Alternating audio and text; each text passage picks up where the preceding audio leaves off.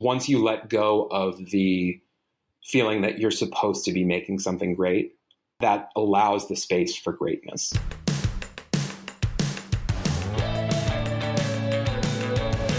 I believe that the opposite of depression, it's not happiness, it's purpose. I believe that every single person has something unique to contribute to the world.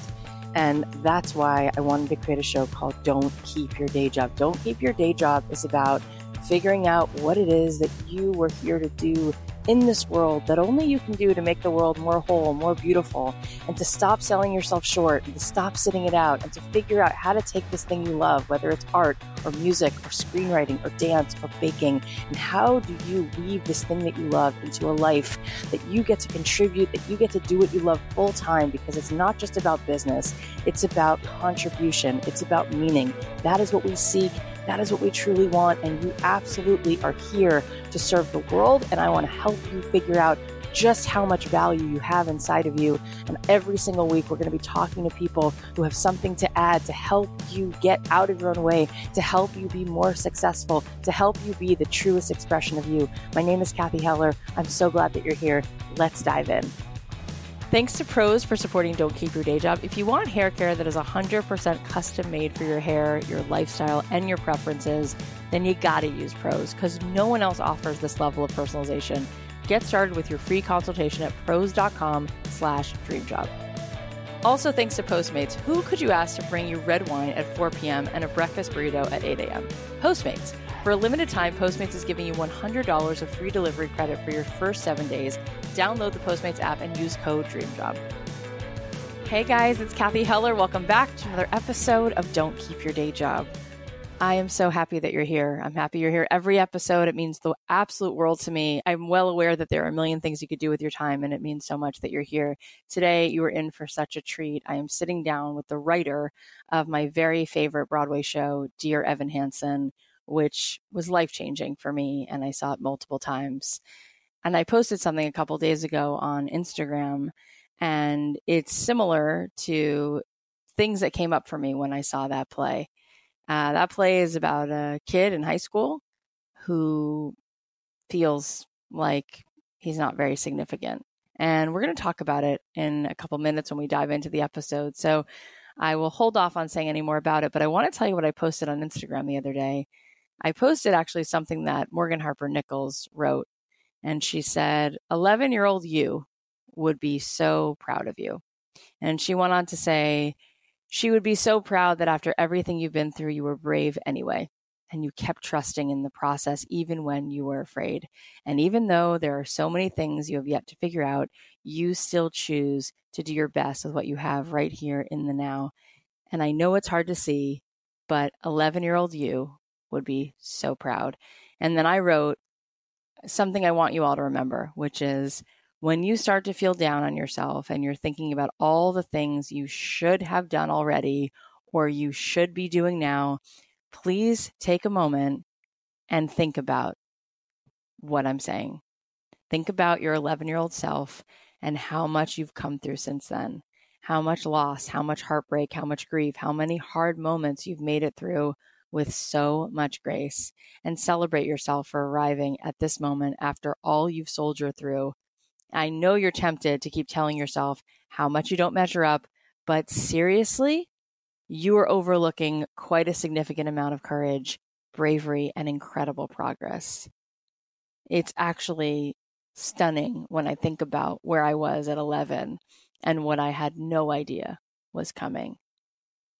And I know for each of you, there's just been so many mountains crossed, so much and I just wanted to stop and acknowledge that. And that's one of the reasons why I absolutely love this play, Dear Evan Hansen. And I'm so happy that this writer is here today to share his story of how he was able to make a living making work that is so important. And God, I wish every one of you had seen this play because you would appreciate this interview even more, but I think you're going to love it just the same. Um, there's so much going on with me. I had such an incredible time hosting this retreat just a week ago for the small group of women who flew in, and it was just so powerful and so fulfilling and rewarding all across the board.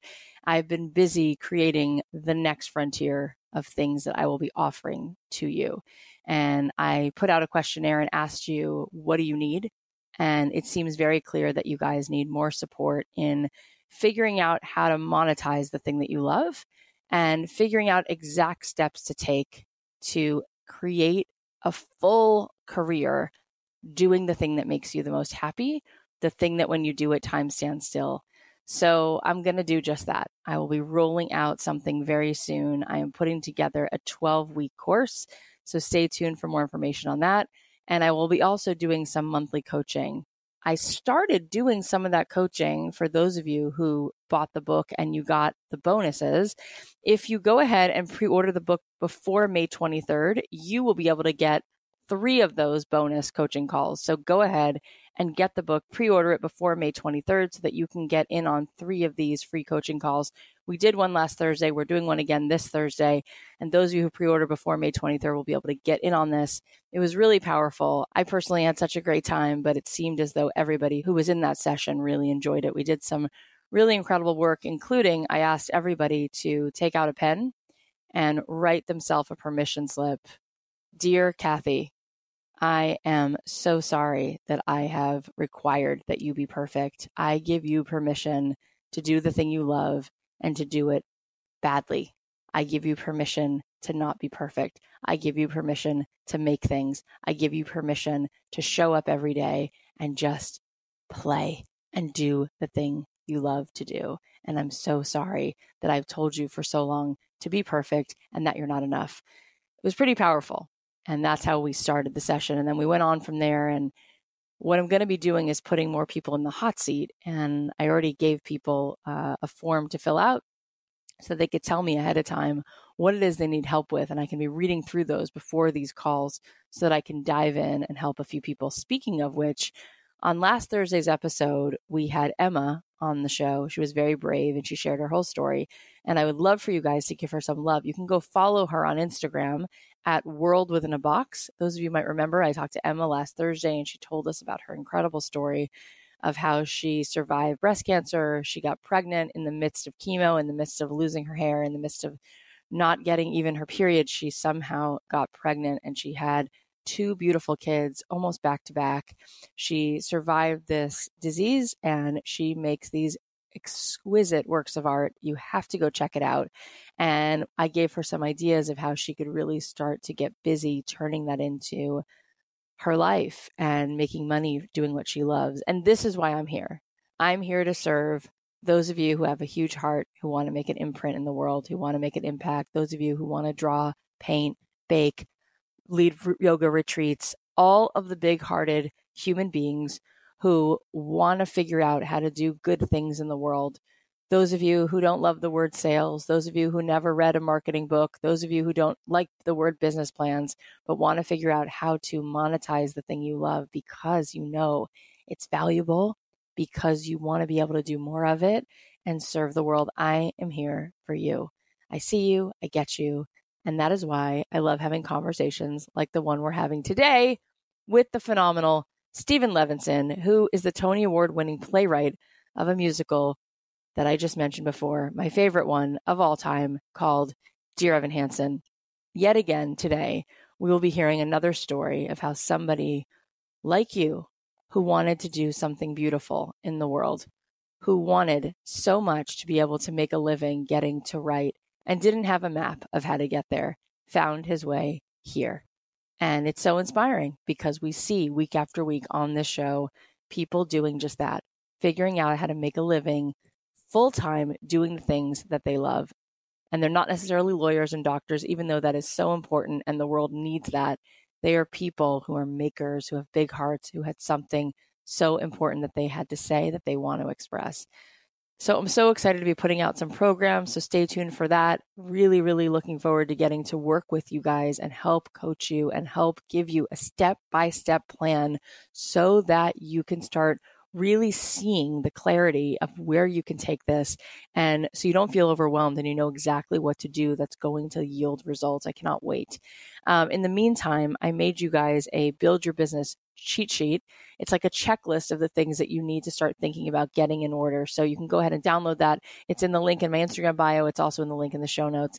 And let me just remind you also, if you pre order my book before May 23rd, you will get in on three of those free coaching sessions as a book bonus. You can go to don'tkeepyourdayjob.com slash book and go get yourself a copy. If you get a copy for a friend, we can also get that person in on the bonus as well. So it is such an honor to have Steven Levenson here. He's not only part of the team that brought this incredible show to life, but he also wrote the book based on the play. He's written several other plays as well. Plus, he's worked on many TV shows. In fact, he's the creator and showrunner of the new FX show, which is called Fosse Verdon. And he's writing the script for not just one, but several upcoming films that I'm really excited about. But I'll let him reveal all of that to you.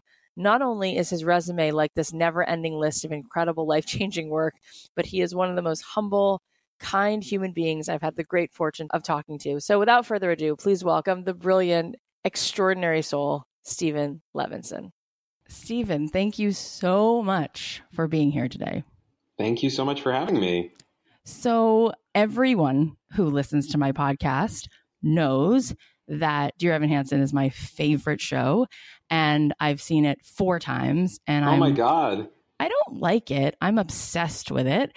Um, I think it literally heals human beings one person at a time. You know, it's not about the Civil War. It's not about the Holocaust. It's about one person who feels anxious and like invisible sometimes. And mm-hmm. everybody matters. Like, even if you're just like that person who lives down the street. And um, it's why I do this show. And um, I want to go back because what listeners of this show are going to be really inspired by is your particular journey. And it is no small feat to have created the work that you have. So let's go back and talk about your path. Yeah. I guess it was in sixth grade, there was this moment where you could either raise your hand to be in the chorus or raise your hand to be in the musical. okay. And I, for some reason, raised my hand to be in the musical. And, you know, there was something about that experience that I just, I knew that I had found the thing I was looking for, it felt like. Yeah. And I loved the experience of putting on a play was and is something that I consider, you know, one of the great things that you can do. Mm-hmm. So I think I, I, loved that experience and I loved acting for a long time. And I, I acted in high school and then in college. You know, I had this moment when I got to college where I was like, I don't want to be an actor. Like, I always had reservations about being an actor. I just felt like I, I wanted to say something, and I, yeah. I wasn't sure that as an actor that that was my role. You know, it was, it's more of an interpretive art, right. which is not to downplay it at all because it's incredibly difficult. Right. But but anyway, I, I sort of always had this like nagging, insistent voice that was saying that I wanted to do something else, but I wasn't sure what.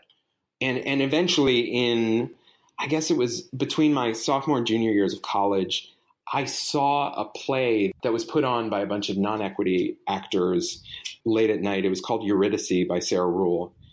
And for some reason, it just it moved me in a really profound way. I just felt like, oh, I want to do that. And I felt like, oh, I want to I want to write. And so I got back to college and I took my first playwriting class. And I just really felt, uh, much as I'd felt earlier in my life when I'd found theater, finding writing was like, oh, this is the thing I was looking for. Mm, so cool. You know, and I always say this because it's so true. I was I was lucky enough to have teachers that really inspired me and really encouraged me. They pushed me along and, and told me to keep going, and without them, I, I would not. I, I don't think I would have. Wow, such a gift. Yeah. So, what was the next thing? What was the first like? Oh my gosh, this is gonna work.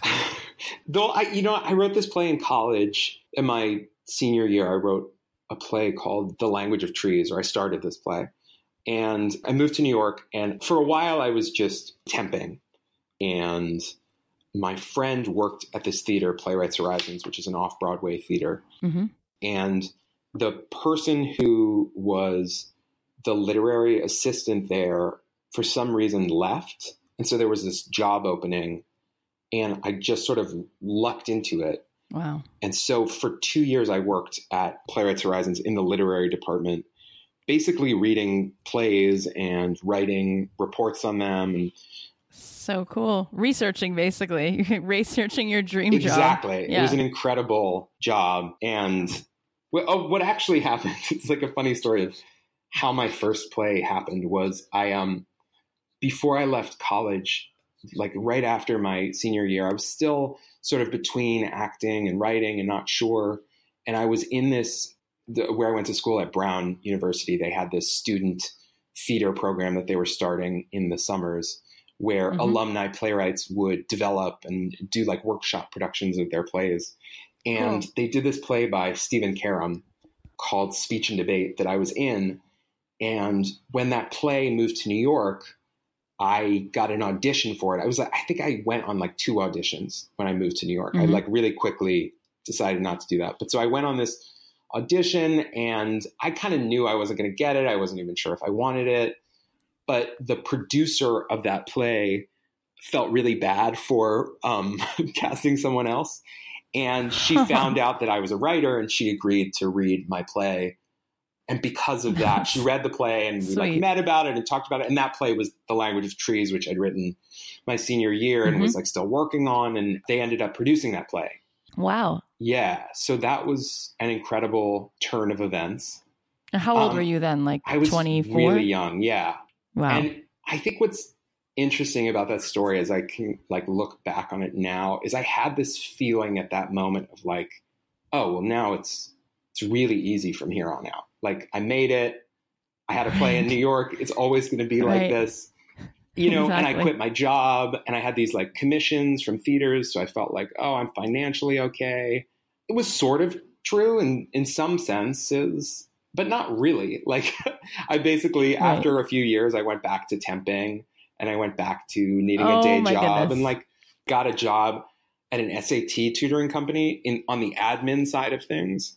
I um, love that. Like I that wasn't a tutor. Awesome I was I was like the office manager, which paid less. But so I was doing that and writing plays still. That was just the life of a writer. And I had some productions that were coming up and it all was really exciting, but it was also like, yeah, it didn't it didn't pay the bills. Yep. So the things I really wanted to do were I wanted to write for TV and film, and I really, really wanted to write a musical. I'd always wanted to write a musical. Mm. And at that moment, I guess this was in 2011, Benj Pasek and Justin Paul, they had this kind of vague idea uh, and like a set of themes that they knew they wanted to write a musical about. And they were looking for a playwright to write the book and kind of, you know, create it with them. And so I heard a lot about them from mutual friends, and they heard a lot about me from mutual friends. I listened to their demo and loved it, and they'd read my plays and really liked them. And so we met, and they told me this idea they had for a musical, which was basically Benj in high school. A fellow student died of a drug overdose, and it was someone that didn't have a lot of friends, was sort of an outsider. But in the wake of his death, um, what was so strange to Benj was everybody suddenly was his best friend. Everybody had a story mm. about how they were friends when they were younger or their lockers were close to each other. Everybody seemed to make it about them. Hmm. And Benj found that really fascinating and troubling. And and when he went to college, he met Justin and they started making musicals together. And, and he told Justin this story, and Justin really responded to it he was in high school when 9-11 happened and mm-hmm. he knew all of these kids who sort of made 9-11 about themselves there seemed to right. be this desire to make tragedies about us and yeah. as social media spread that became a very public thing so yeah. they knew that there was something in there that they found really interesting and they weren't sure if it was a musical and i had no idea what I was talking about and just knew I really wanted to work with them. And I found the story intriguing. And so I told them it definitely sounded like a musical. um, and like I was like, ah, definitely well a musical. Yep. And so two weeks after that meeting, I got a job in TV and I had to move to LA. So yeah. then over the next several years was sort of back and forth to New York working on this musical with Benj and Justin that eventually uh, became Dear Evan Hansen. I mean, it's a funny way of thinking about it now because at the time, what I was really doing was I was writing for TV, and I had some plays produced. But I was like also working on this musical that probably would never happen. That Hmm. like was really bizarre, and every time I explained it to people, I could tell that they were being polite when they said it sounded interesting. you know, like it was the worst elevator pitch. We're writing a musical, and it's about a boy who kills himself and another boy who lies about being his best friend. But it's funny too.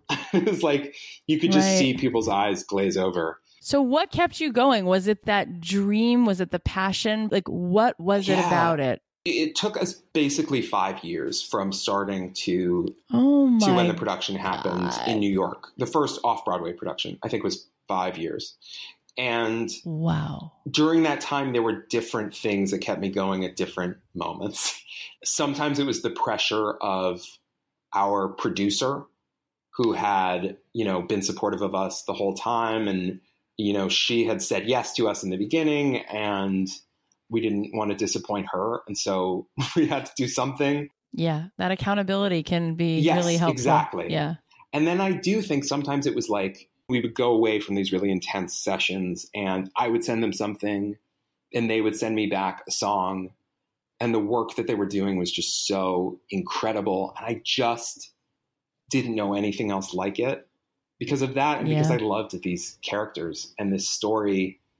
It was so challenging. And I, I kind of, I think I felt like I wanted to prove that it could work. And there were a lot of times where people told us, you know, he's not likable. You know, it's hard to follow this character who does such a despicable Mm. thing. I just felt so strongly that I could understand why he did this and that I did understand why people make terrible mistakes. Yeah. All right, I definitely have a few more questions, but first, a quick ad break. Other than your absolute best friends, who could you ask to bring you red wine at 4 p.m., sushi at 9 p.m., and a green smoothie at 8 a.m.? Postmates. I love Postmates. I use it all the time. In fact, for Mother's Day dinner, I did Postmates. We had some folks here who were vegan, so we ordered from a vegan place, and for everybody else, we ordered from a steak place. Everybody was happy. It was amazing. It's basically your personal food delivery, grocery delivery, whatever kind of delivery service you need all year round. If I want a poke bowl or a yummy meal to feed my whole family, Postmates can deliver. They're the largest on demand network in the US and offer delivery from all the restaurants, grocery, and convenience stores and traditional retailers you could possibly want or need 24 hours a day. 365 days a year, Postmates is going to bring you what you need within the hour. It's so helpful because I don't want to spend time making trips to the store. In fact, you don't have to even know where the store is because Postmates will deliver anything to you. Download the app for iOS or Android for free. You can browse local restaurants and businesses and you can track your delivery in real time. For a limited time, Postmates is giving our listeners $100 of free delivery for credit for your first seven days. To start your free deliveries, download the app and use code DREAMJOB. That's code DREAMJOB for $100 of free delivery credit for your first seven days when you download the Postmates app. You can get anything you need anytime you need it. Download Postmates and save with the code DREAMJOB. I'm just curious because creatively, when did it switch? Because when you were first talking about the way that Benj first mentioned the the idea, and then how Justin related to it, it was a little bit more about Yes. Connor. But then it eventually is like it's so really not about him. When did it change? Like, at what point were you like, oh no, this is the story? Yeah. Basically, what happened was we started from this premise that that Benj had and this this kind of loose story, and it felt very clearly like there was a very easy story to be told here. Uh, Just a kind of the, the most obvious story was a kind of satire about our generation, how narcissistic people are, and Mm-hmm. we we just could see what that musical was, and Mm-hmm. I think whenever you can see things fully like that, it probably means you shouldn't write it because if you already know what it is, it's like, what's the point? And it Oh, felt like that really to us. interesting. You know what I mean? It felt Uh-huh. like, okay, we got that. But what's the the question that that we came back to again and again was what causes people to lie about tragedies? Um, what causes people to want to go on Facebook and pour their guts out? Like, what is that Yeah. about? So it's kind of clear to us that people were searching for some kind of connection or some kind of feeling of belonging. Like if you put it online, if you if you share it, then somehow you're not alone. In spite of the fact that we're all so connected and we're all so easily accessible and the world is really at our fingertips, it felt to us at least that we were lonelier than ever. And so what we ended up doing is we just thought, well, if we're telling a story about connection, what if we made a character who's unable to connect with the people around him and somehow has the opportunity to connect by telling a little white lie that becomes bigger and bigger. Mm-hmm. And that and from there on it kind of we just sort of filled it in from there. Like that was the big wow. discovery. And did you was that your idea that he falls in love with the sister? Yeah, that like slowly you know what that may even have been part of it from the beginning. I sat down and I wrote this like 7 page kind of treatment. It's really not what the show became, but it, it may have had a sister character. Like I'm a big believer in shitty first drafts. Um, oh yeah. And like yep. that's my whole process in a nutshell. And that's really what this was, was like I just think it's so impossible to make something from nothing. You really actually first have to make something. So we had this yeah. like seven page thing that we kept refining basically. And that became like the skeleton for the story that was the musical. It's so incredible. We had Seth Godin on the podcast, and he said the greatest human need is everyone wants to feel seen. Mm, you know, absolutely. And so, I feel like that's what the show is. It's just like yes. a conversation about that. Yeah. And no one's talking about that, and it's what everyone is dying for someone to say, like, "Oh, you see me?" Like, yeah, cool. And it's so simple. And I love, love that you just gave everyone listening this permission to make something badly and just make it But then that's where they stop because yeah. they sit down and then those feelings of inadequacy just come pouring through because every line is not perfect. And so they just close the computer and then that's it. Yeah. How do you push through and then sit back down the next day or three days later when you're looking at it going, I cannot believe yeah. this is what I wrote and I have to write it again? How do you keep pushing through that? I mean, one thing I'll say is like, at least for me, it doesn't really ever get easier. It gets different. And there are certain things you know that do make it easier, but like that blank page is always there. So that terror never really goes away. But I think it's the advice that I heard when I was first starting out. My playwriting teacher, Paula Vogel, created this thing with her friends when she first moved to New York. They, they wanted to write and they had something to say. They just found it impossible to sit down and do it, you know? Um, but mm-hmm. the thing that made it possible was again this idea of accountability and responsibility to somebody yeah. else. Yep. And so they created this kind of game called the Bake Off together. They would come up with a set of ingredients. You know, the play that you're going to write has to have a kiss, a magic trick, all of these ingredients. And then you would have exactly 48 hours to use wow. as you see fit. But like at the end of that 48 hours, you meet up and they would read their plays aloud to one another. And so basically, cool. the fear of letting down your fellow yeah. writers and showing up with nothing was the thing that that allowed them to push through. And and really, I mean, so what great. that exercise forces you to do is to accept the fact that you're not going to come up with something brilliant. Once you accept that, that is the most liberating feeling in the world because then mm. then it's just about making do. And in my experience, that is what leads to great work is once you let go of the feeling that you're supposed to be making something great, that allows the space for greatness. Oh, God, I love that. I know that I wrote so many things and started so many things. And I believe that all of that time adds up to something. You know, I believe that that time is not wasted. Yep. Every time you write something, you learn something new about yourself, yeah. about writing. And mm-hmm. at the end of the day, the thing that you take away that, that means the most is the work itself. Like you'll walk yeah. away and the thing that you'll remember is that late night when you you sat up all night trying to crack that scene yeah. and you finally did. It's like it's not yeah. those moments of, you know, quote unquote glory. It's those moments where you, you know, you had something impossible and you suddenly found a way out or you you had a revelation. Like those are the things that you really live for. That absolutely makes sense. The thing is that now I want to turn the table to a different kind yeah. of question because when someone does something over and over and over the way that you have, they do begin to have mastery over it. Mm-hmm. And you do. Tell me, like, what do you think if you were reading a play, you got to see it in there for you to know it's going to be good? And just yeah. your opinion, obviously, right? But like, what are some of those things that you think make it great? The thing we would always say, and it's it's a frustrating thing to hear but it's true, is you're looking for a voice. Like you're looking Mm. for a distinctive voice. And that is such an intangible thing. But as an audience member, as a reader, you know what that is when you when you hear something that sounds different or feels different and feels unique and fresh. And it was very rarely, I must say, like, wow, this person has a great mastery of structure. But it was really like this person clearly has something to say and has a unique way of saying it. And I think the most frustrating thing, there, there's this great Ira Glass quote was like, the thing that that makes somebody an artist, the first thing that you have to have is good taste. And that's partly a curse because what it means is that for a long time your taste will outrun your skill. Like Totally. so what you make will never be as good as your taste. So And- and- frustrating. And, what it also means, though, is like for a long time, you will copy what you see, and you Yeah. will not know Mm. how to do anything but. Even when you try, you will just copy your influences, and that is just part of the process. And like that's Yeah. how you find your voice. And the the first few things I wrote were so indebted to the things I was reading and the things I was seeing and loving.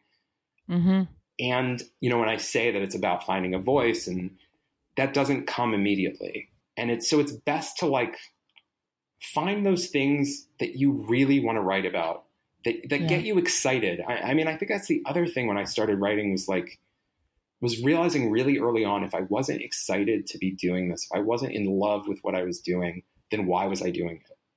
hmm Because it's going to be several years of working on this to get it right. Yeah. That's another question that a lot of creative people ask when they write in listening to this show. Mm. You know, if if I've been working trying to be an actor for 7 years and it hasn't happened, do I give up? You know, at what Mm. point is it a, a perseverance and a stamina Yeah. issue versus like you're not cut out for it? God, it is really the hardest. It, it is the hardest question in the world. I mean, I think you have to f- figure out what you love about what you're doing. The thing is, this is your life. I think there's a temptation to to look at our lives like an IMDb page, you know, or like a Wikipedia Mhm. page. But like that's not Mhm. how it's going to feel. You know, you can Mhm. have all the credits and awards in the world, but like your day to day life is is your life. That that is literally what your life is. Is what it is every day. So, do you like sitting down and writing? Do you do you get some satisfaction out of it? Then keep doing it. Like, and if you don't, then maybe not. You know. And then I think it's also about just like feeding your creativity in the ways that you need to. And Yeah. Annie Dillard, who's an incredible writer I love her. Do you I read love- her books. I love her. She has a book about writing, but she has this quote in it where she says, "The way you spend a day is literally how you spend your life." And I thought, I, I Oh mean, it's like God. that's like a Zen koan So because it's so simple and obvious, and yet like, oh right, the way I spent today is the way I'm spending my life. This is my life, you know. So it's like. It's a ah, good it's thing so to think. There is no future point where you're going to be able to look back and it will all have been worth it or not. Like it's, it will just continue to be day to day. So Yeah. Would you encourage people who are pursuing being one eighth as successful as you? If they're not getting commissioned, would you say like then make the damn thing? Yes. Like throw the play up, Yes. do it anyway. Well, like do is that the get goal? together with your friends and create a bake off or just create a, a writing group where you're like, okay, every week somebody's going to bring in a new play. Because this is what the writers groups that I was in were like. And cool. you knew that in two months I said I was going to come in with a play and like, I better do it because otherwise I'm going to feel Yeah. stupid. and it's like, it feels so forced and arbitrary, but it's important. It's important to to create deadlines and structure. Gets you into the momentum and Absolutely. It's I love when people are like, I'm a writer, and then you're like, when's the last time you wrote? And you realize this person's really been a barista for eight years. Yes. Like they haven't written anything since high school. So And I think um, there's something really liberating in knowing that you can write something really fast. Because I believe that people can. I think you can write a play really, really, really quickly. I don't think it's going to be great, I love that. But I think you can Right. do it. It's going to take years, possibly, to make it great. But like to me, the hardest thing ever is the first draft. And once I have that first draft, no matter how bad it is, I'm at least somewhere. Yeah. I love what you're saying because you're like, let it be easy. Like, okay, yes. so it's going to uh, take respect for the process yes. and reverence for something brilliant, but like, just go. And it's not, I'm making it sound easier than it is. That's a horrible feeling to sit down every day and be like, oh, I hate this so much. Nothing about this is good. but what you discover as you go, I mean, this is the sort of secret that you don't allow yourself to know, but is like, it's never actually terrible. Like, some things are terrible, some things are bad. Mm-hmm. Something in there is maybe mm-hmm. kind of good, and something is going to be the clue. Like I sometimes think about first right. drafts as like a crime scene where I'm just sort of spewing out whatever is coming up. And then I go back and I see all of these clues that I've left myself, you know? Oh, interesting. Like, oh, that's so weird yeah. that I did that. That makes me realize this character is, you know, whatever I wrote without thinking. Yeah, that is kind of magical. And what's also interesting about this process is I feel like even when you feel like it's ready, it's still not. No. You can still change it. Like I'm I'm sure when you guys put the show up, there were still four things you're like, "Oh my god, why? Yes. Can I change?" So it's always the next best iteration. There is no arrival where yeah. it's like, it's there, it's perfect, it's done. Like it's continuously a process. So at some There's point, you have to, down moment. Yeah, and that's it. There's yeah. a point where you, I guess, have to just come to terms with like, I'm gonna be okay being uncomfortable. Yeah. That's it. All right. I'm so excited to get into more of this, but first, just a quick thanks to our sponsor. So lately, I've been seeing lots of services for custom hair care, but part of me is like, is this just another gimmick from the beauty industry? So I have to buy another shampoo and another conditioner. With big brands, probably, but Prose is the new custom hair company that is doing it right. This is the only hair care that's 100% custom made for your hair the way you live, and your personal preferences. You can stop with those off the shelf products that only sort of work. Prose formulas use the proper natural premium ingredients to treat your unique hair needs. Go to prose.com slash dream job and complete a free consultation that covers everything. I took the consultation and it was really interesting because they ask about things like my diet, workout routine, the climate in my location, water quality, they're really incorporating all these factors to make the right masks, shampoos, and conditioners for your specific needs. You can even customize your products to be vegan, silicone free, gluten free, or fragrance free. They've got over 50 billion possible combinations, so you know your Prose products are truly one of a kind. They're designed specifically for you, made in New York, and shipped right to your door, which I also love because I don't always have time to run to the store to pick up some extra hair products. No one else offers this level of personalization. Get started right now with your free consultation at prose.com slash dreamjob. That's prose.com slash dreamjob for your free consultation. By the way, those of you listening, um, Steven has so many exciting things going on right now. Why don't you tell us what you're doing? Um, well, I have this series that I created with Tommy Kail that is on FX right now called Fosse Verdon about Bob Fosse and Gwen Verdon. I cannot believe you created it. It's so I cool. Did. I know it's my first. It's the first time I've done that, and I'm very proud of the work. Congratulations! Oh my was, gosh, um, how awesome!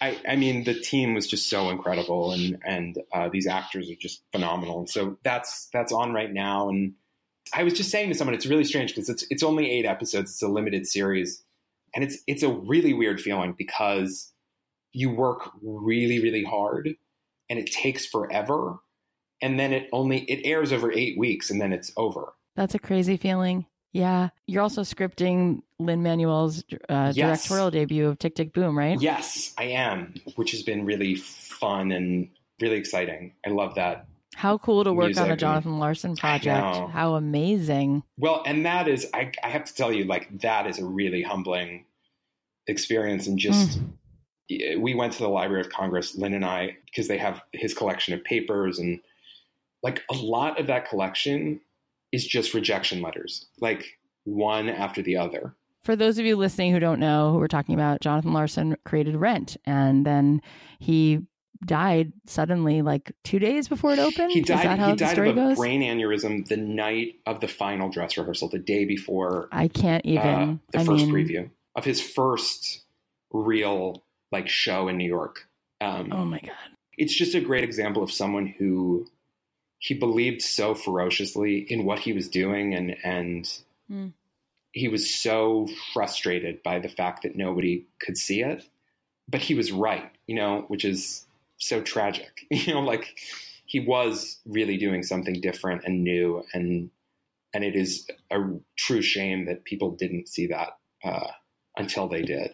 And boy, did they. Boy, did they. Yeah. But yeah, so I'm doing that. And um, I'm also working on this other musical movie that's about this strange phenomenon called in the industrial musicals mm-hmm. made from like the 1950s to the 1980s and, and basically from in that time period companies used to um, for their big sales conferences and yearly staff meetings they would actually commission real musical theater composers to wow. create original musicals about that mm. year's products and those musicals were only ever performed for the employees of the company. But they were huge productions, these huge, lavish productions. And a lot of actors had their starts in those shows, like Martin Short and Sarah Jessica Parker was in a few of them as a little girl. Um, and they were a oh big thing, gosh. and then they kind of just disappeared. And and so it's a really fun, strange, funny world. When do you sleep? Do you have like thirty six hours in a day? It's a good question. You're also writing the script for the Dear Evan Hansen movie. That's right. Is that yes. a thing? Yeah, yeah, yeah. That's true. Yeah, I am. That's still in the very oh early stages, but we are we're doing it, so it's happening. That's amazing. So I'm just curious because we started talking about Dear Evan Hansen, and obviously it's a, such a smash success. What is your favorite scene in the show? Um, well, I guess there are two of them. I, I love this moment in Act Two with Evan and Connor alone on stage when Evan basically says, I, I want to be done with it. I'm done with it with uh, lying. And, yeah. and Connor talks him into not being done with it. Mm-hmm. I just love, I love watching that scene. I love like what actors do with that scene because Connor is really his best friend in that moment. And his best yeah. friend is saying, you can't tell the truth because everyone will hate you and it's like it's such a weird twisted moment um, but it's really heartbreaking to me. And then the other moment is words fail which comes not long after. Oh the God. moment when evan is alone on stage and everybody has left and he sings the sort of second part of the song. We were in dc doing an out of town our like first production of the show when that song was written. And i just remember like being upstairs in the rehearsal room of the theater while the show was going on. The preview was happening with Benj and Justin, like trying to crack that moment. And when Justin played like the reprise of Waving that happens in that song, like he starts mm-hmm. singing Waving Through Window again. Like I was just yeah. it's one of those moments that I'll I'll never forget. Yeah. I'm already crying right now again. Like because um it's I love that song so much yeah. because we are all so judgmental. Yeah. It's so easy to be judgmental of other people. Yeah.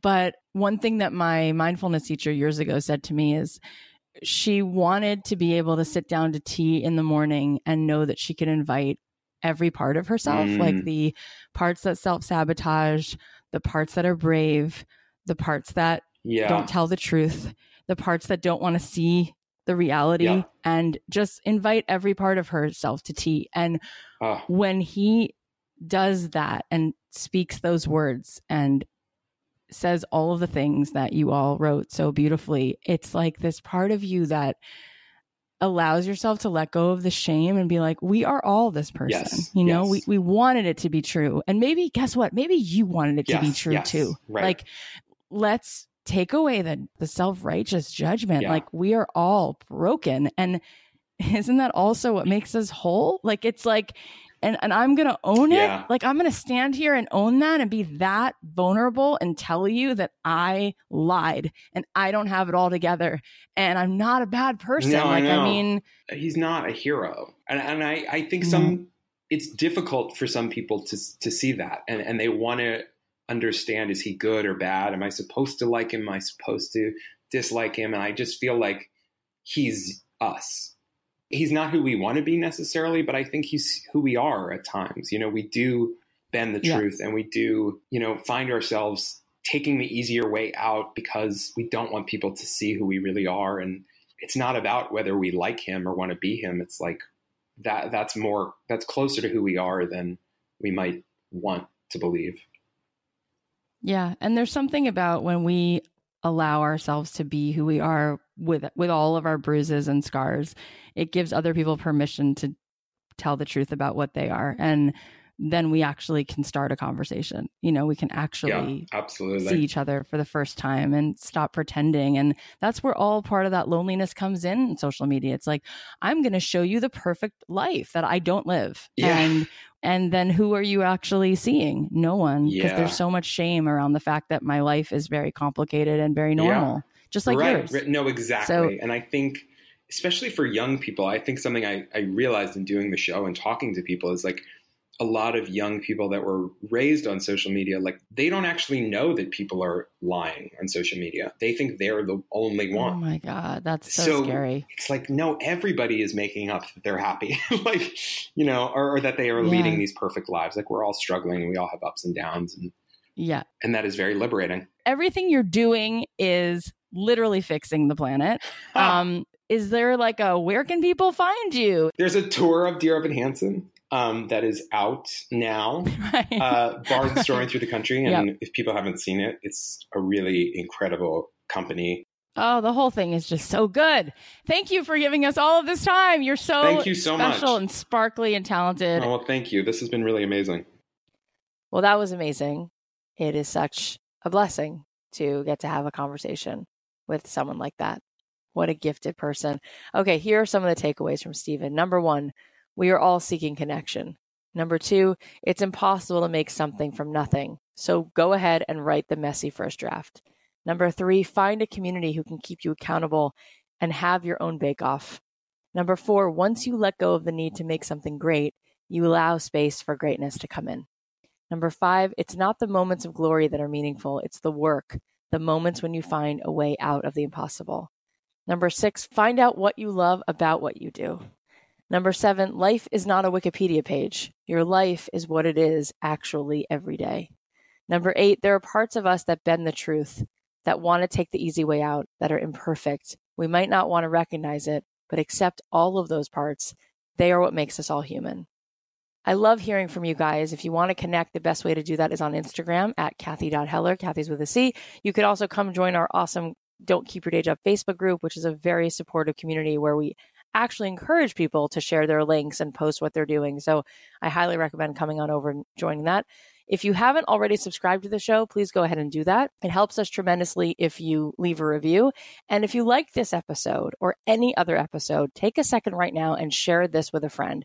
Share this with someone who you believe in. Share this with someone who's been feeling really down. Share this with somebody who you feel has something they so much want to do, but are feeling really overwhelmed about it.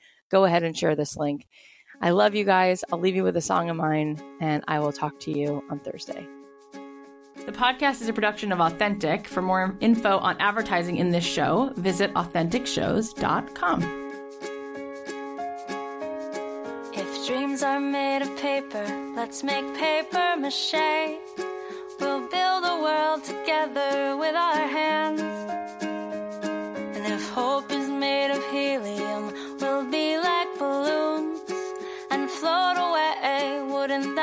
grand?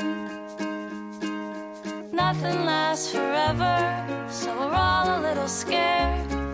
But we're not giving up that easy, no, we wouldn't dare. Hey, hey, Mr. Sun, don't you set tonight.